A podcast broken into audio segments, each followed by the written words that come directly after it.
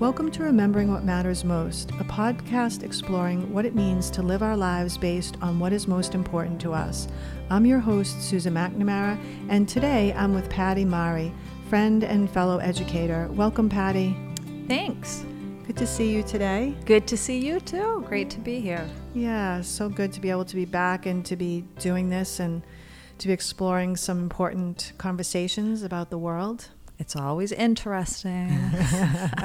well, I hope you're going to like what we're going to do today. So, again, we're going to be taking a look at the influence that technology has in our lives. And I want to pay particular attention today to what I think about as what's being lost. And as I was thinking about this before today, sort of planning what we were going to talk about, one of the things that I was thinking about is over the, you know, it's been almost 20 years that I've been thinking about this and observing things and writing about it and talking to people about it. One of the things that I find to be the most concerning is some of the things that we're losing out on in terms of what it means to be a human being. So I don't know. Do you? That's a big that? topic. Are we going to have time, Susan? To... I know. Well, this is one of the things that I always find so challenging. You know, when we're talking about trying to do these in um, 20 minute bites. And yeah. there is a truth to what you're saying that how we're using the technologies is literally involved in every single aspect of our lives and what it is to be human. And I always just come back to the place of, I just feel like anything that is this pervasive and has this much influence and power in our lives is really something that we should be considering and contemplating together and asking some difficult questions because otherwise, I think one of the experiences that I'm having when I talk about what's being lost is I often feel like this line just keeps getting moved. And then mm. you think, oh, okay, that's where it'll end, but then it gets moved again. And at mm-hmm. some point, when are we going to not even know anymore where that line should be? Or how about the generations that are coming up that are not even going to know that some line that should have never gotten moved got really moved? Hmm. Yeah, so true. Yeah. The, you know, we all have our phones and we have iPads and we have computers and we have smart TVs and we're just we're always like they say we're the a, a spider is always like three feet from you but it's like really more like a device is always three feet from us right we can always grab one really really quick and check a fact or look at this picture or look at this video it's very pervasive. It is pervasive. Okay, so first of all, I've never heard about a spider being three feet from me. Now I'm kind of looking around. wondering about that. I heard that, and I don't know if it's true, but they say like a spider is always three feet from you. And if that's true, I don't see any, Susan, where we are right now. So I think we're good. okay. Okay. And we actually don't have any cell phones out. So that's also good so that we yeah. won't be distracted by that. Yeah. So I think that as you said, this is a really enormous topic. So, mm. what I'd really like to do is just pick out a slice right now and take a look at that. So, the area that I think is so important to be looking at is the area around social media. Mm-hmm. And I don't know if you've seen it or heard about it, but there is that documentary out right now called Social Dilemma. Have you no, seen that? No, I have not. Okay, you really need to check that out. It's it's a lot of the Silicon Valley insiders who have left um, their various places in the technology field and are now working to try and create more humane uses of the technologies. But a lot of it was revealing the underside, basically, of. Um, of social media. And they didn't talk about this one so much, but it's one that's often on my mind, especially for our kids, where I think as human beings, we're always trying to balance that place where what is it to be my most authentic self? And how do I also be part of a group mm. so that I don't I don't either negotiate things that I should never negotiate. Do you know what I'm saying about who mm-hmm. I am? Mm-hmm. But yes. that I that I still get to belong. And I and I just yeah. think you know, especially as a woman, and I always know that any woman I ever say this to always nods her head. I think as women in particular, that's a real challenge for us is how do we have our own voice mm. how do mm. we stand true to what it is that we know and sense and feel and still be part of a group but not not let the group dictate to us things that don't feel right to us. It's so hard to balance that because Yeah. we want to be accepted, we want to be connected. Where a lot of us are about harmony. We want that peacefulness, the harmony of, you know, keeping the group happy and connected. And I grapple with that all of the time. Like, if I put this particular post up on Facebook, first of all, if I don't get any likes, sometimes I feel bad. you know, um, if I get a lot of likes, wow, everybody likes me.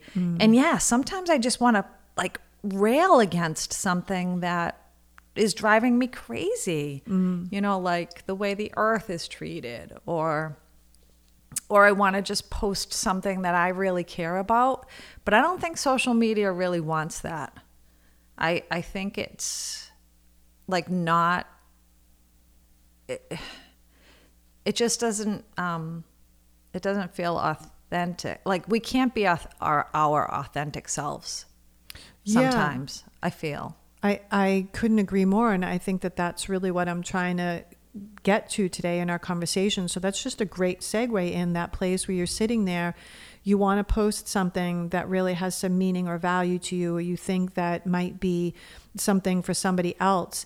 And yet you're sitting there struggling about that like mm, piece, which I mm-hmm. think is, is for me, one of the most destructive and damaging aspects of social media because it would be one thing if you posted something and people saw it or they didn't see it.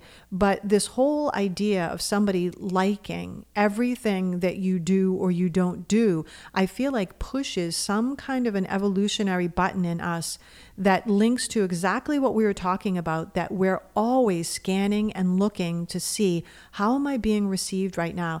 Does is that person nodding at me? Do they just furrow their brow? So it takes that and puts it on steroids i feel like where and mm. then there's also the whole part of the the either the public glory or the public humiliation where mm. other people can see mm-hmm. oh n- nobody liked her thing or Yeah. oh e- look at how many people liked her whatever she happened to have posted. And so one of the things that i'm really concerned about right now is what is it doing to us both the people who are doing the liking receiving the liking?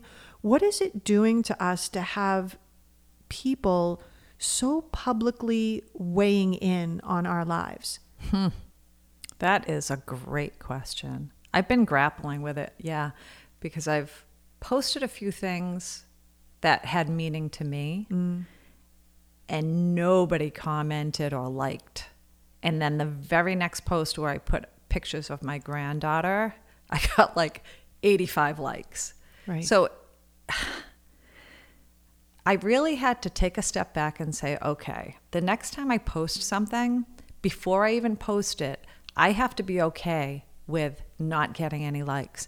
I'm posting this because it's important to me and I want to put it out there. But I have to know that I might, nobody might, rec- you know, people might not receive it in the way I wish they would. And I have to be, it's that idea of equanimity where it's like I'm going to be okay if I get likes and I'm going to be okay if I don't. I'm not going to die, you know. Um, I'm not going to have any bodily injury. I'm just going to have to be okay with this. But this is like years and years and years of working on this stuff. right And, and, yeah and like you say, kids Right. don't have the benefit of that. Right. I mean, you've got a yoga practice, you know, you're a woman right now in your much more mature, mature wise years. But that's one of the things that I'm constantly wondering Thank about. Thank you, by the way. You are. You're in your wise woman years right now. Love it. Yeah. And, um, but that's the, that's the whole thing. So you've got a perspective, you've got some skills, you've got an ability to be able to disentangle yourself from that. But two things: one, not everybody has that, and mm-hmm. then two, what happens if that's how you come up?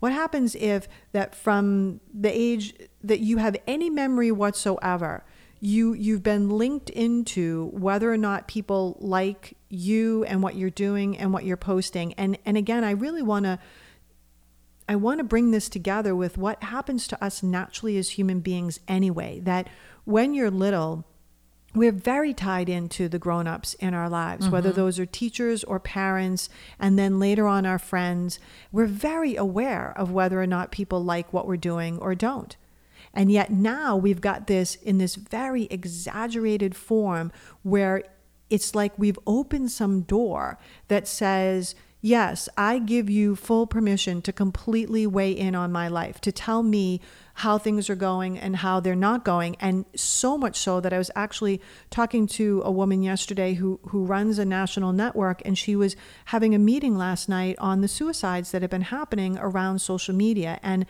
I sometimes am reluctant to have this conversation because I don't want us to get sidetracked to think that this is the only problem in that domain. This is an this is the the most extreme version of what I'm talking about. That a, a youngster or an adolescent or a young adult has people so heavily weighing in on their lives that they don't even think that they can get out from underneath that. They don't even think that there's a version of them that isn't whatever is showing up mm-hmm. across social media. Yeah. So for me that those are the the the most tragic and the most extreme examples of this mm-hmm. and it's happening to all of us on a smaller regular basis day to day and so one of my big questions has just really been over the last several months what is it doing to us to have people weighing in so much of like every single little thing that we're doing and that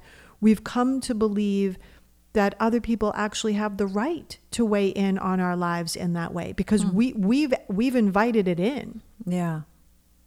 Yeah.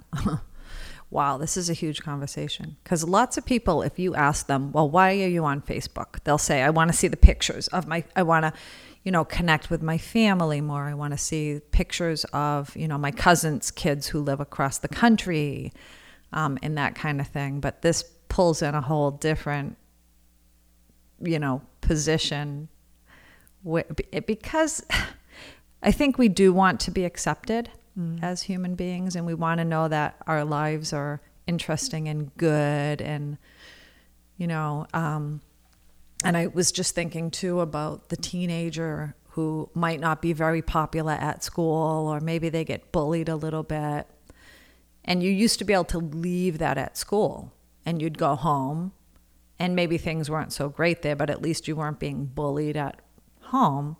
And now a lot of that happens, you know, during the after school hours as well, where these kids are sort of being bullied online. Yeah, it's a big topic. Um, you know, I, I, I have several friends who won't be on any social media because they feel like all of their information is tracked and, you know, the Facebook and, and those kinds of things aren't, you know, really forthcoming with how they treat your information or what they do with your information. Mm-hmm. And they mm. don't want to be tracked. Right.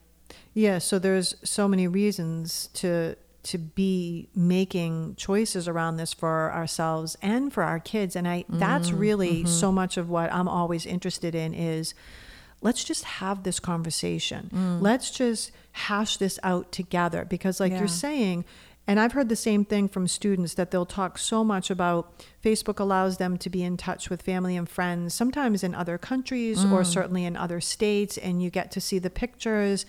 And yet, at what cost sometimes mm. in order to get that piece of it because it really does tap into that part of us that doesn't want to be left out, that doesn't want to miss out on anything. And so, my thought around this always is how can we do this in a way where, in a healthy way, you're receiving and part of something that really does feed the best in you and really does feed the best in your relationships, but it leaves out the parts that are degrading to our sense of self or degrading to true belonging because if we extrapolate this thing out because you know my mind around this stuff is like this like bizarre mind map. And you know one of the things that also where my mind will sometimes go is if you have more and more people um, policing themselves basically right being self-conscious like you're talking about about posting what does that do for us in terms of our authenticity in our relationships?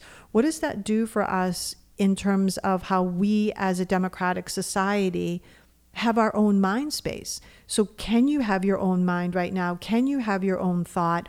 Or have we become so accustomed right now to other people weighing in on every single thing that we do that we couldn't even imagine right now having a thought that might be separate from or an action that might be separate around whether or not we get that approval or not. Mm. It seems like the most mainstream kind of posts get the most likes. Eh, well, exactly. Yeah. Yeah. And I've had friends tell me the same thing that they'll post some really thoughtful, maybe even somewhat provocative, not provocative in a polarizing kind of a way, but like you've got to kind of think about this, Yeah. peeps. You've got to read more than Yes. three words, Yeah, too. exa- Yeah. yeah, that's that's another podcast.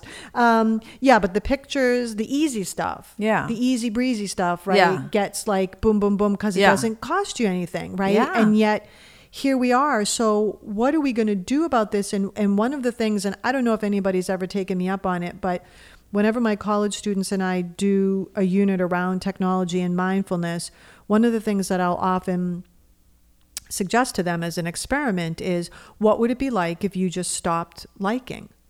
That you stayed on, so say, let's just take Facebook because that's what we're talking about right now, but you just stop pushing that like button. And there's some people you can see it's it's visibly disturbing to them.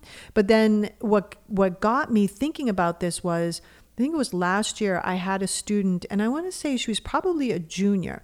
So she had not gotten Instagram or really any social media if I'm remembering this correctly until she was probably I want to say like a sophomore in college. So she had a younger sister who was in high school who had gotten into social media years before she did. So when my student got social media, she would get things from her friends and she would look at them, but she never liked it. She never did, she never responded at all in that way. And her sister, like, literally wigged out on her and said, You have to like everything that your friends do and post. And I thought, Whoa, whoa. Whoa, that is. Uh, Whoa. Yeah. Like for me, that that one example really explains so much. Like, one, do we really want to be liking and saying yes to and following everything that everyone in our lives do? And two, what is the net effect on our lives when we're opening ourselves to let people weigh in on who we are all the Yeah. time? And three, should you like things that you really don't like? Ugh. Right? So just to make your friends feel better. Yes. But in this false way. And then and I think that Yeah. that's also the undercurrent because weirdly enough, everybody knows that's what everybody else is doing. Yet like you're saying, you're still looking for it. And if you don't get it, you feel a little disturbed by it and you're trying to work your way back to that place of equilibrium again. But that's also, I think, a very subconscious kind of thing where we know that people are doing it without really liking something just because they feel like they have to. So, what does that do in terms of the trust that we have between each other? So, we got people weighing in on us. We got people liking stuff, and, and we know they do it just because we're friends of theirs. and we're doing the same thing back to them. We can think it's the stupidest thing ever, but you're going to like it because that's what the expectation is. And so, my thinking around all of this, again, I want to come back to is what are we losing? within ourselves individually and between us as people when there's this much um, falseness basically between us. I suppose the other way you could look at it too is that you care enough about that friend and you want them to know that you love them. So you like, you know, you like their post about your friend with their granddaughter or, you know, that it's your friend's son's birthday or something like that. It's, I think for some people, it is a way of showing caring. So that's like, I think there's both negative and positive to many of the um, social media apps like Facebook, Instagram. Um, I just think that we can't we can't get confused and think that that's our real lives Right. because we have to still be able to have conversations, deep, meaningful, thoughtful conversations with people and realize that that's that's real life. Yeah. Yeah. And I would add to that, and we have to be able to have a solid sense of who we are that goes beyond whether or not somebody else likes or does not like what it is that we're doing. Yeah. Yeah. And then we've got, you know, we've got, as we're s- starting to wrap up here, we've got that balance then between having that authentic relationship with the people in our lives and having a firm and solid sense of ourselves that doesn't rise and fall based on whether we got zero likes or 8,000 likes. Yeah. Yeah. Yeah. You know, this is tough stuff. I agree with you that um, it, it could, for some people, make them not feel like it was okay to be authentic and to think outside the box and to think differently than others. Yeah. Yeah. So again, just want to put that plug in there for everybody. Go out and live your life and Yes. use the social media in a way that helps to uplift your life and make your connections stronger. And um, yeah, get outside. Get outside. That's always the, a good answer It to all of life's Well, problems. that, that was like when I was growing up. You know, my, that Yeah. was always the answer. Go outside. Go outside and play. exactly. Go outside and play. so that's what we'll end it on. So that Patty, sounds good. Yeah. Do you want to let people know how they can get in touch with you? Yes, you can email me at pattypraymari at gmail. That's P A T I P R A Y M A R I at gmail. Or look me up at naturewithinyouyoga.com. Thanks, Patty. You're welcome. And as always, when we can remember what matters most, we create lives that we can feel good about and that serve as a contribution to the world. And if you'd like to hear more about what I do, please go to my website, which is rememberingwhatmattersmost.com. Thanks for being here, everybody.